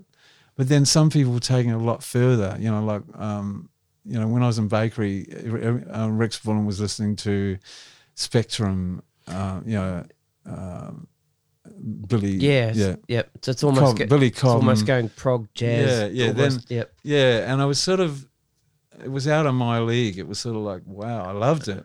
But you know, like things like Return to Forever, um, all this amazing playing, just unbelievable. But Yeah. it didn't. I wasn't really going there. I, I I wanted got- to be contemporary. You want to be in a groove. I wanted to be contemporary Mm-hmm. music, contemporary lyric, vocals, groove, Mhm. feel, pocket, um, a story, telling a story Mm-hmm. Yep, uh, vocally yep.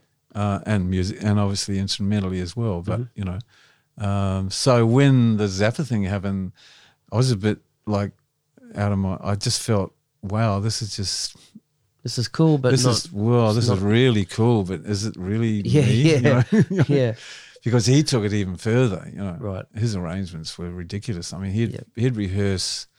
We'd go to a sound check and he'd rehearse the songs without charts faster every time they played it. He wanted it faster, and because they're all going, "Whoa, we did it fast last night. I want Yep. it faster," you know. yep. And so he was, yeah, he pushed them hard, you know Right. man, they they um they had to learn all that stuff and no charts. Right. You know, they had to all learn it. Mhm. So it was yeah, they were amazing musicians. How did that end? Oh, um, okay. So when they left, I was um, to be sent a message, um, what flight to catch, when, where to where to go, blah blah blah blah, and I went, and I'm still like you know going whoa, Yep. you know, um, trying to work out how this is going to work. Um, if it had been today, it would have been a lot easier. But back in '73, it was really difficult. I wasn't very au fait with doing all this stuff. So what happened was they asked me, did I have? He asked me ages before that, did I have any connections with recording companies? Did I have a contract? I said, yeah, I do. I got a, a recording con- contract with Festival, and I think it's called a Five A. I don't think they exist anymore. They're like an international recording contract. They've got you basically by the old bees, you know. Mm. And uh, I said, yeah, I do. He said, oh, can you send it over? So I, I sent it over, and I got a telegram about a week later saying, unfortunately, Zappa can't bring him to the group due to your contractual situation with Festival. And that was it. Signed Martin Perellis, who was the uh, tour manager for Zappa. And although I was a little upset, it was actually great because I, I don't think I, I think it was going to be too difficult anyway. You know, I mean, in those days they don't, they don't look after you like they they do now. Right. You're on your own most of the time. Okay. Brand new marriage, baby. Yeah.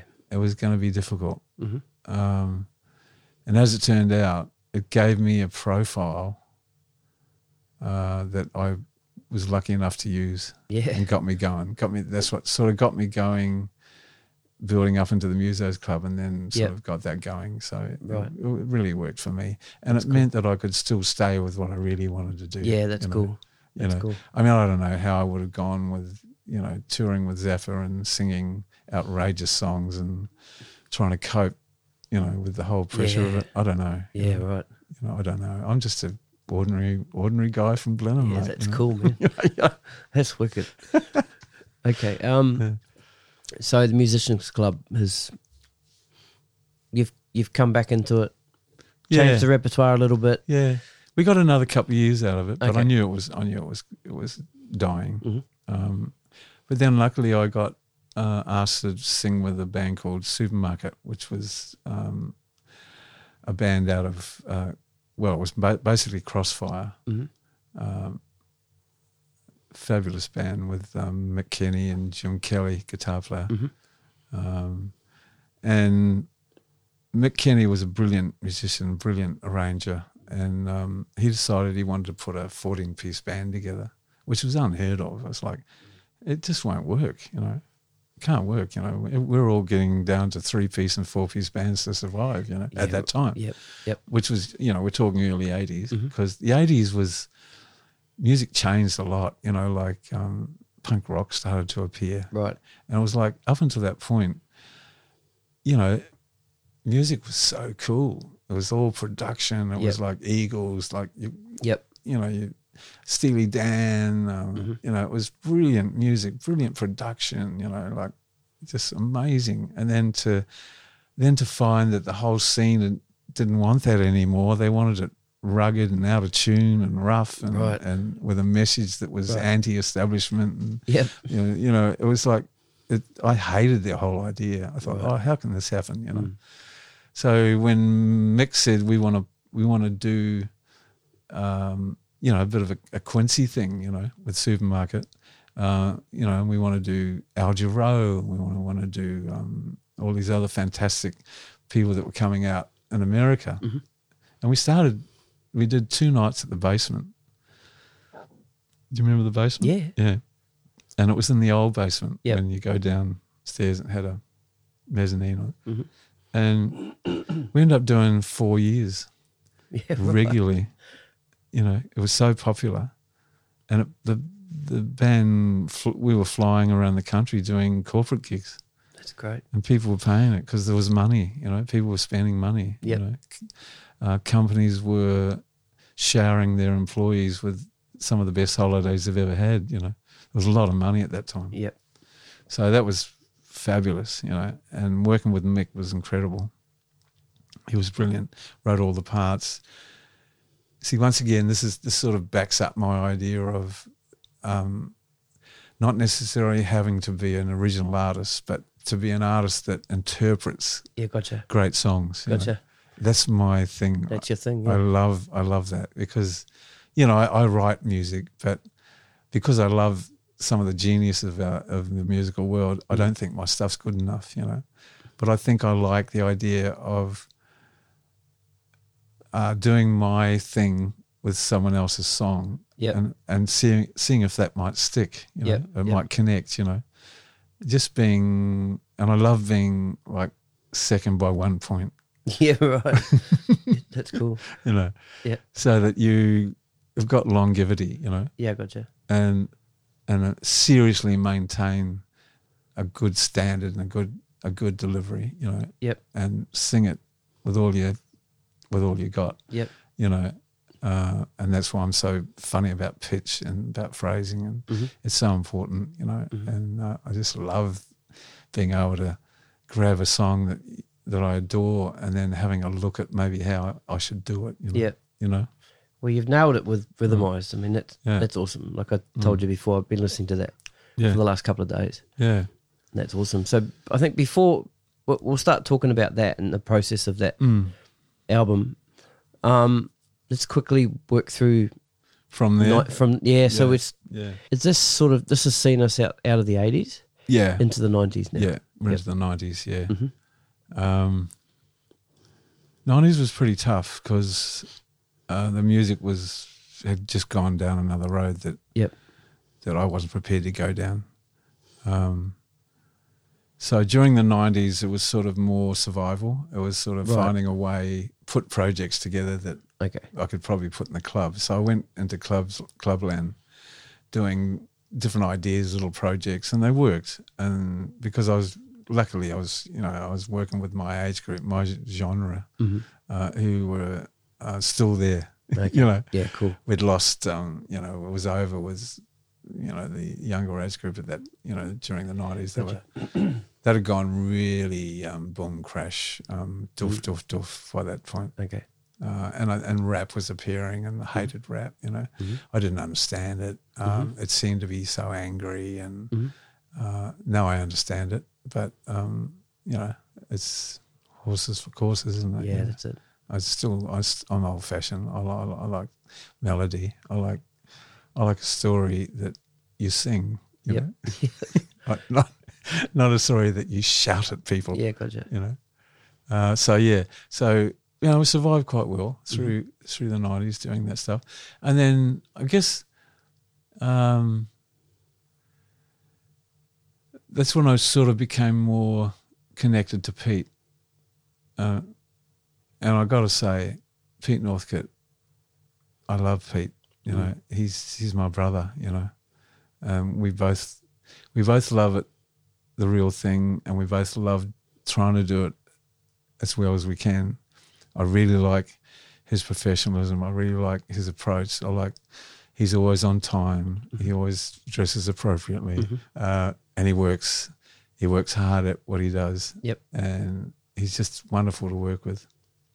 Not to say that there are a hundred others that are great too. Sure. It's just that I just connected with Pete, and Pete and I have worked ever since together, um, and worked with fabulous musicians. Um, Mhm. And I guess you know uh, the West Coast Rock Show, which has kept us going for uh, a couple of decades. So here we are now, um, moving into some new ideas that that uses that as well. And because my album Rhythmize is really based on my interpretation of songs through the years that I've loved or singers that I've loved, Yep. um, it's that West Coast genre. you know. Totally. Yep. Yeah. Mm. So now that album, I li- I really would like to keep pushing it as hard as I can, Mhm. so that I can present it as a whole album, Yeah. as a concert. You know. oh, great. Yeah. Awesome. All right. Well, let's talk about it, man. So, Mm. um, when did the idea come into your head that you wanted to record this Ah, album? okay. Yeah, good question. Um, as you know, as as as a working singer interpreting great music, it was very difficult to make the move or spend the money to do an album of songs back in the eighties, nineties, whatever, because my feelings were that because of the the wonderful music that I was listening to, um, I couldn't reproduce something as good as that.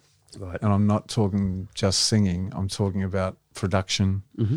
talking about uh, uh, clever arrangements, um, uh, and all the stuff that goes with a quality album. You know, so I put it off for 20 years, and then I thought, man, um, no, I got a call from Kere Buchanan, and he was in the middle of doing an album called Goodbye Yesterday, and he had a song that he wanted me to have a go at called Miss Josephine, and so we went into EMI and spent an afternoon with Kere, and we I think I sang it three times, and he said, "Are you happy with that?" And I said, "Yeah," and so he did his edit- editing and. And I walked out of there thinking, "Wow, that, that- I really enjoyed that. you know. Yeah. that was really cool. Yep. You know, what a great cool. I mean, I knew Kere, but I didn't really know Kere, if you know what I mean. Had you, had you played with them at all? Yeah, Yep. I'd done some stuff with him with Bodacious Cowboys in the Oh, ve- right, yep. very early days Yep. um, when we did um, we did the basement and we did um, I did the first lot of the Steely thing. I, we did Steely Dan, um, and I think it became Steely Dan and then Toto Yep. over time. Um, it was a it was a, a pretty tough time then when I was doing it. I was going through a pretty pretty tough time in my marriage and things weren't great. And I did my best, but uh, I wasn't really happy with it, you know, and I never continued on with it. Um, but then when he called me and said, "Come in and sing this this song," it just blew me away working with him. I just realised, wow, you know, Kere's really the guy I should be working with, and that's what inspired me. So it was about six months later. I rang him. I said, "Mate, I, I want to do this album," and it's sort of really just for family. I just want to do because there's songs that you know I've loved over the years. It was sort of like my life, you know. Yep. But I needed someone with that sort of quality, that sort of professionalism, that sort of, you know, uh, what Kere had, you know. And uh, I asked him, would he come and do it? And he said, I've got to do it. he said, you have to do it, and I'm going to do it, you know. Awesome. So, you know, I just went righto. Um, my mum had um, only recently passed away, and she left a small amount of money that I thought would be enough to finance the album. So, and I knew that she would want me to do that, you know, because she was my number one supporter, you know. Awesome. And so I dedicated the album to her. Oh, cool. Um, so we started on it, and um, as we started, as we he said, "Well, who do you want to play on it?" And there was a bit of a discussion with with him and I about it. And I said, "I need Pete, and I need Bill Risby. I mean, you can't do an album without Bill Risby, Yep. Yep. you know." And I'd worked with Dario with Pete's band um, a few times at the at the pub in Balmain, Mhm. um, and Dario blew me away, you know. And I'd booked. And this is a sort of someone. This is a bit of a, a story that no one would know, but I booked um, Hamish Stewart because Hamish was brilliant, and I thought he'd be perfect for this, you know. As it turned out, Hamish rang a week before the gig and said he couldn't do it. He'd there'd been a double booking and he had to go to he had to go uh, up to New Guinea or something. And Kere and I looked at each other and I thought, well, Kere's not going to do it. he- and we really sort of thought, what are we going to do? And I thought, you know, the only other drummer I've ever felt really cool with is um, Mick Skelton. Right. And he said, "Oh, but he's just had a terrible accident with um, Yeah. Thirsty Merc or something." Uh, and I said, "Oh, but he's. I think he's out now. I think he's. I think he's okay." And Kere said, "Man, if we can get him, that'd be brilliant." He was really excited, you know. So we rang him up, and he seemed quite keen. He said, "Well, I'm not sure how how I am, you know, because I've only just come out of the. Um, he's, he was sort of just, you know, re- getting well. I understand. Yep. And um, so he said, "Well, we'd love you to do this if you feel you could do it." And he was a bit, mm, he wasn't sure, you know. And then when I sent him the the sort of the songs, he got back to me and said, "Look, Baz, I don't think I can do this. This is really out of my thing. This is, you know, I don't think it's my thing. You know." He was a bit worried about it, and I thought, "No, I'm not going to let this go." And so I made him come to to the studio. I said, "I want you to come. I want you to just, you know, you. I know you're going to kill it. You know." And so he came, and we sat in the studio the first day, and we just played a few of the tracks. I, I knew he wasn't feeling great about it. By the end of the day, he loved it, Awesome. and he said, "Yeah, I'll do it." Great. And we were just stoked, you know. And that's and then that week we did all most of the backing tracks, and it was like wow. It was like my mother was watching over, and she was oh, just making sure everything was fine. it was incredible. Awesome, man. I mean, you ask the guys if you know that week when we did all the backing tracks, we all knew that we had something going on that was good. You know, it was magic. It was a magic time. Know, and then um, and Kere had moved to Reefton not long after that, and so I was getting him back and forward. You know, Okay. and and because the album we knew that we should really put the effort in to make this album work let's not do it half-heartedly let's not do it cheap let's you know let's let's just keep at it Mhm. and whatever it takes we'll do it and so i got a truck driving job Right. to pay for it you know Wow, man. and because we, 'cause we ran out of money as you do you know Right. I mean, Max Merritt was fantastic. I was talking to Max. I sent a message to Max about it. He said, uh, be careful when you're doing an album. Uh, usually the money runs out before you do the vocals. Oh, is that right? And he was right. Um, so we had to all, you know, get on the money making trail to, to stay with it. But it was fantastic because we knew that we had to do it, you know. Mm. And Kere was amazing. Like he talked me into everything that I was trying to find a way where it wasn't going to cost as much. But he said, Baz, you've got to do it. You have to do it this way. You know, it's not going to work if you don't do it this way. And he was dead right. Mm. It was like paying for the right guy to mix it. It was paying for more time in the studio to do the the bits it needed. Mhm. Um, and Kere was awesome. He'd go home, he'd go back to New Zealand, he'd do work in his own time, Yep. and then he'd come back with all these ideas, and we'd sit at home and with a little piano, and he'd go, "This is what I'm thinking for such and such a track," and it just blew me away. I went, "Oh man, that is so cool, just so cool," and uh, so that's how it all worked. And we it went over a fair bit of more time, obviously, but. Um, it was it was really easy for me. I, I did most of the vocals in two days. That's cool, eh? Yeah, because everything sounded so good. You know, it just was inspiring. You know, um, you know. Of course, we fixed bits and pieces, but generally, it was just um, yeah, a couple of days. Um, you know, no no vocal tricks, no no tuning, no nothing, Mhm. just straight in, done. Yep.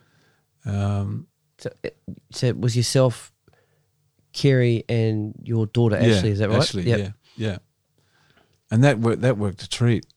Uh, everything just w- worked a treat. It, It was- sound, it sounds phenomenal. It eh? was amazing. Yeah. yeah, it really was. It was like you know, from the from the players to the singers to my mate Keith Walker, who oversaw the whole thing and made sure that you know we were weren't blowing a good track because the levels were too high or anything. You know, like Keith was fantastic, um, and then and then getting it mixed and then mastered. Mm. Um, you know, it was it just worked beautifully.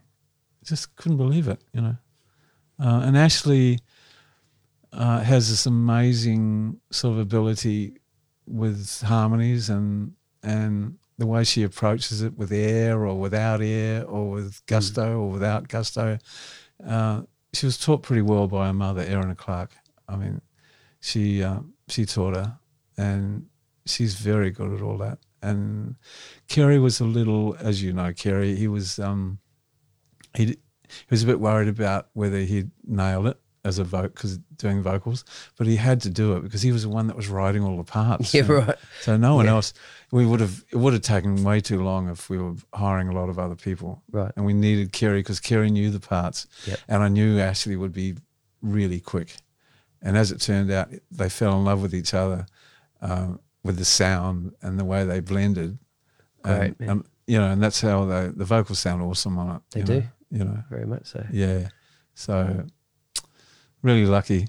And I, I'm very proud of it, to be honest. And I, I just wish more people uh, were told about it, you know. Yeah, yeah. They could get out there because, you know, it's an independent thing. There's no one backing us as far as it goes. But Yep. it needs to get out to people because people that eventually buy it or hear it love it, you know. Yep. You know, just that, you know, I'm talking about our demographic, you know. Yep.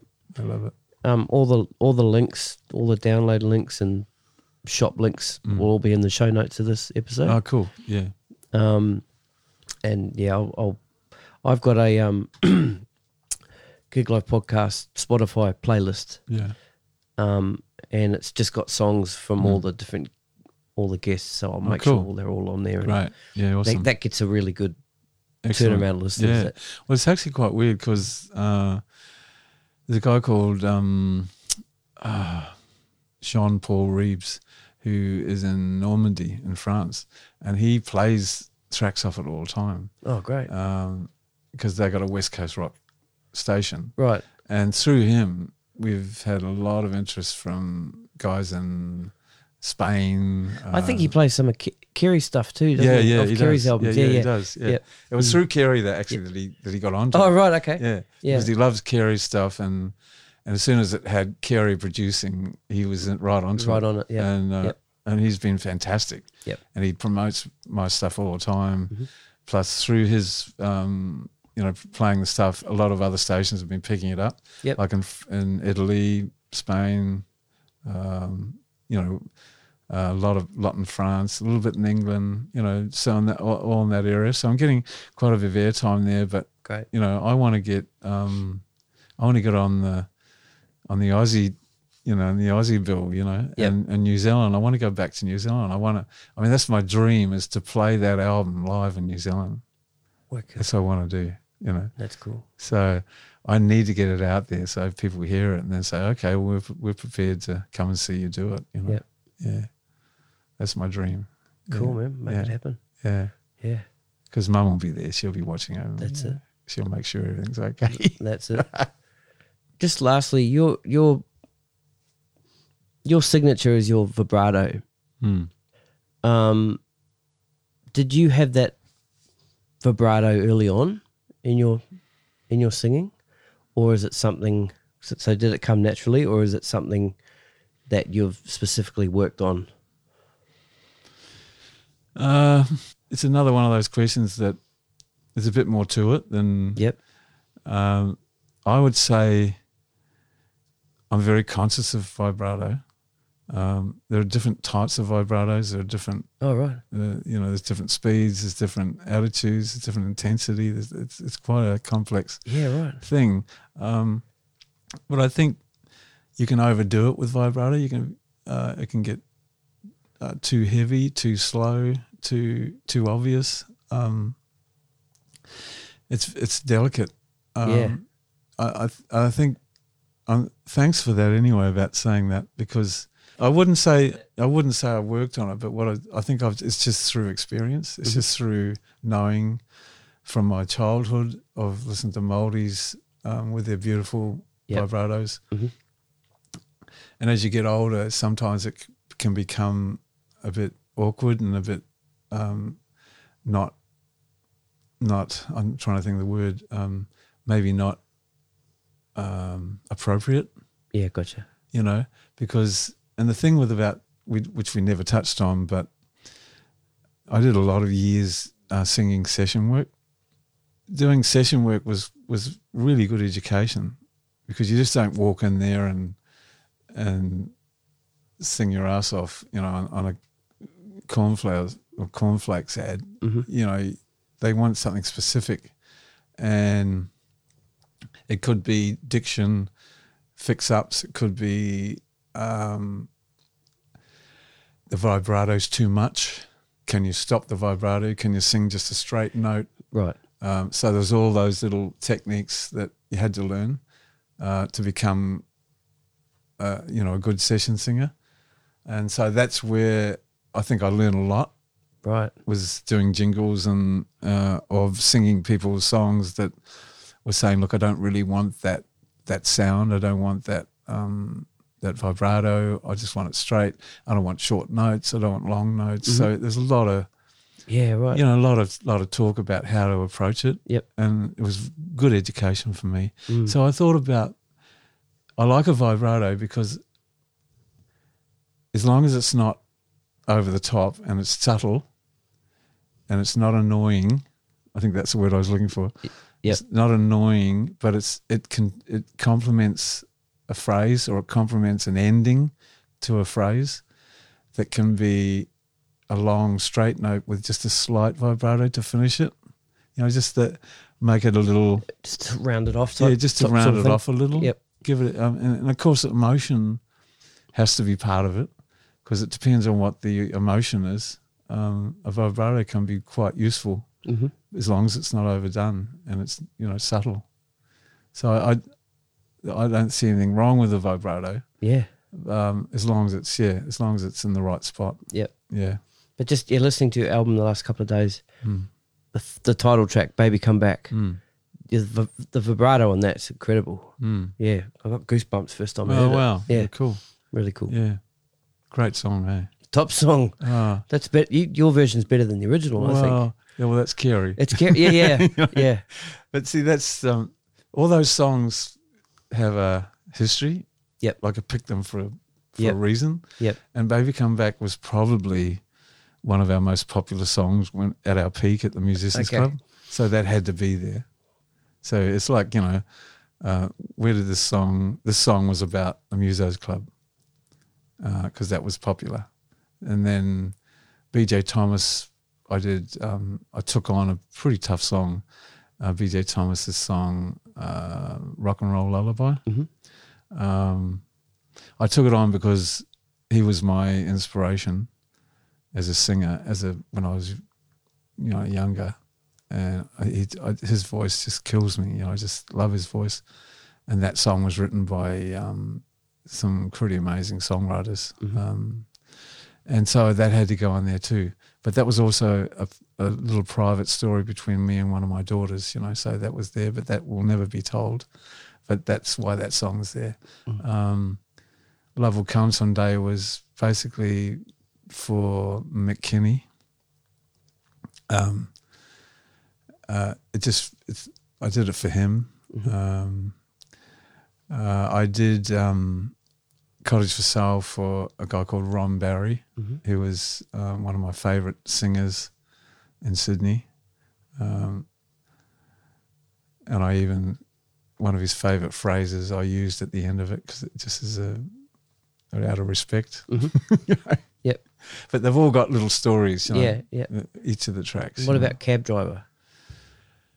Well, Cab Driver was because uh, Keith Walker said I should do it because it's a great song. So, yeah, right. So just just that. yeah, just that. Yeah. I was going to ask this earlier on, but we I got lost in in you talking about this the sixties, seventies, eighties. Mm. Um, when did the session stuff start? And um, and it was great to hear you talking about how Mm. you've sort of honed your vibrato and those other skills. But Mm. um, yeah, what sort of sessions were you doing? And and, and I ha- I wanted to ask you specifically, what was the what's the weirdest, craziest ses- session you ever did? Um, well, the fir- first part of the question was Yeah. it probably started doing ses- session work in the mid 70s Okay, and it went through to, I think it was probably into the mid 90s. And I think it sort of uh, petered out a little because there was, up until then, we were like basically being asked to come in to copy a song okay, uh, because they couldn't afford, Couldn't afford the to. cop- yeah, yeah, yep. You know, so Yep. And I think something happened where that got uh, changed, and all of a sudden they could buy the original, you know, buy the original song for, you know, wouldn't break the bank. So Yep. So that put us out of business. But I think also that you know in the nineties it's it started to become you know sound. um manufacturing new sounds, you know, keyboards and all that. Because I remember, you know, in the early days there was um, no no real sort of Moogs things happening. You know, Yep. it wasn't happening then. You know, Mhm. so it was all just really simple quartets and singing a song about cornflakes. You know, Yep. um, but I guess the the one that I found was quite interesting was, and I got a lot of work out of it. Was um, I was Mac tonight, which was a guy on a moon sitting on a moon with a funny moon face, um, uh, singing. Um, it was based on uh, Mack the Knife. Yeah, yeah, yeah. yeah, yeah. Back tonight. Mac tonight, and that was sort of a growly sort of jazz thing. I really loved it. And Was it a macaroni and cheese thing? No, it was uh, McDonald's. Oh, McDonald's. Yeah, Oh, Yeah. So there was, there was a lot of stuff tonight. that was really unusual. Um, uh, and of course, out of that, I got some work singing other people's songs for song festivals. Yeah, right. That was cool because they'd pay for you to go to Kuala Lumpur or pay for you to go to uh, Czechoslovakia or Chile Oh, wow. or um, all these different, you know, traveling all around the world, top accommodation, pay for your costume, uh, learn their song, um, go and sing it. It was brilliant. That's you know, It, was, great. it was really cool. It was I, I loved doing all that. Yeah. It was really cool. I loved, and it was really a, it was really a compliment that they wanted you to go and sing their song. You know, Right. so, you know, we, we had a bit of success, not not major success. Nothing ever appeared after. You know, we got a few seconds and thirds, and Yep. but nothing ever sort of came of it. But but it was brilliant. It was fun. Yep. It was really good. Um, because I know Pete did a lot of sound library Yeah. stuff. Did you Yeah. do that with Pete as well? No, Or that's more just that was more just Pete. music? Yeah, Yeah. Pete was doing all, and he, he he'll tell you that he did very well. out yeah, he did. Yeah, yeah, Yeah. he did. Yeah, well, Pete was the man. You know, Yeah, he, like, he said he bought a house with the. shit. I mean, you know, Pete. Mm. That's the thing about him. You know, he he took that on full on. Like a lot of guys were just like they didn't take it on. It was just a, a cool thing to earn earn a few extra bucks. But Yep. Pete took it on Mm, very seriously mm. uh, and had an arrangement and a, a whole lot of different instruments that they could Yeah. call on. And he had all the styles down, whatever Yeah. they wanted. He had, you know, he was the first guy I saw that had racks of effects and stuff like that. You know, Yep. back in the early days. Yeah. You know? Yeah, no, killed it. Mm. You know, it was a good earn. It was like, um, it was a fabulous way to to work. You just go, you know. Luckily, you know, you go and. I mean, it sounds a bit big headed, but I actually worked it out in the end that I only wanted to do Tuesday till Thursday hmm because I had other commitments like going fishing over the weekend. Yeah. Uh, so, and then I'd work maybe a couple of nights on the weekend. You know, I don't know. I don't know how many gigs we were doing at the time, but but I just wanted to do it for th- uh, three days in the middle of the week that wouldn't, you know, overlap into my Gotcha. enjoying my other recreations. You know, Yeah. you know. Makes sense. but it was a great earner. It was Yeah. awesome. Yeah. You know, but, but but like anything, you know, um, it's you spend a lot of money, and eventually the money stops. You know, and um, that's what happened there as well. You know, um, you know, that was the days of um, long lunches. You know, Yep. I don't know what happened there. What happened? Don't know, man. Technology. I don't know. Advertising agencies started, you know, thinking they're spending too much money on having a good time. You know, That's it. you know. Mm. But it was fun. It was a good. You know, it was, it was great because you walk in there, and they just play it to you a couple of times, and you have to be really quick. You know, and it teaches you so much. You know, Mm. just you got to nail it. They haven't got time to muck around, and you know, uh, don't make too many mistakes. Just do what they want, Yep. uh, and eventually you get to the point where you know what they want. So you just switch on That's cool. and eh? do it. You've got to sell it, right? Yep. Yeah. Put a laugh in it, a bit of a grin. Mm. That's what they want. You know, when there's four guys from an advertising agency, all with a different view on how to sell their product, Mhm. you just go, ah, no, I know what they want. They want they want a grin. I gotcha. They want a sense. smile in the vocal. As soon as you pull it on, they go, "Yep, that's what we want." You know. Great. So yeah, got easy. That's cool, man. That's really cool. Yeah. Um, so Barry, I'm wishing you all the best with, you know, the further promotion of Rhythmized, and Mm, I'll do whatever I can to mm, to push it out there. And Mm. um, I really want to come and see this Silk Degree Mm. show once you've done it. Mm, So let me know when you yeah, when you got that off the ground, and that'll Mm. be awesome. we still. I think we had our first gig in May. Okay. Yeah, but I'll let you know. Yeah, anyway. yeah, that'll be yeah, awesome. Yeah, yeah. No, it should be fun. Cool. Yeah, it's funny, isn't it? Like, um, could I just say that Mm. you know, if there's young singers out there listening, um, this is all part of uh, a good idea when you want to learn something about singing and you want to, you really want to make that your life. Don't don't go too far ahead of yourself. Like, don't pick singers that you'll never be anything like Yeah. you know, be inspired by them, but don't be influenced by people you'll never you'll never get there. What you should do is pick people that you think are in your same realm. I'm talking range, tone, interpreting a lyric, uh, the style and the lyric content that means something to you. Like pick all the right things for you and then work on them. And then that'll work for you. Uh, I just feel sometimes we get a bit ahead of ourselves and we, like, you know, I could say to you, gee, I was inspired by Donny Hathaway, but I could never sing like Donny Yeah. Hathaway, you know? Yeah. But I, but I, I definitely inspired, um, but not influenced, Mhm. you know, because that's something else. It's like James Taylor, definitely inspired. What a writer! What a what a genius! Mm. But to be inspired by, not influenced by. Yeah. Gotcha. Get influenced by someone that you feel you're comfortable with. What they do is what you do. Mhm. It's in the same sort of area. Yeah. That's about as much as advice I could give to young singers. That's great. Yeah. And you could apply that to any instrument. I think. Yeah. Yeah. Absolutely. Yeah. Yeah. Just stay in your wheelhouse. Yeah. Yeah. yeah. Yeah. Barry Leef, Yeah. thanks so much. Thanks, mate. no worries, appreciate man. it. Yep, sweet. Cheers, Baz. Good on you. Beautiful. Lovely. Baby, come back.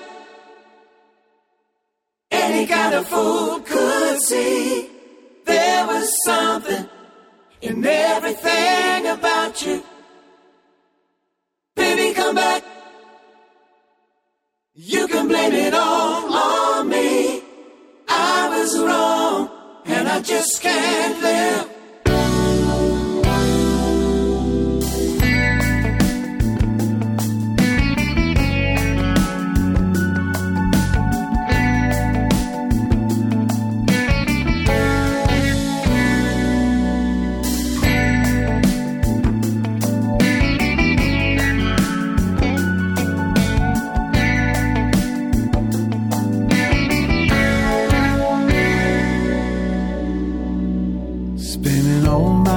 Nights, all my money going out on the town.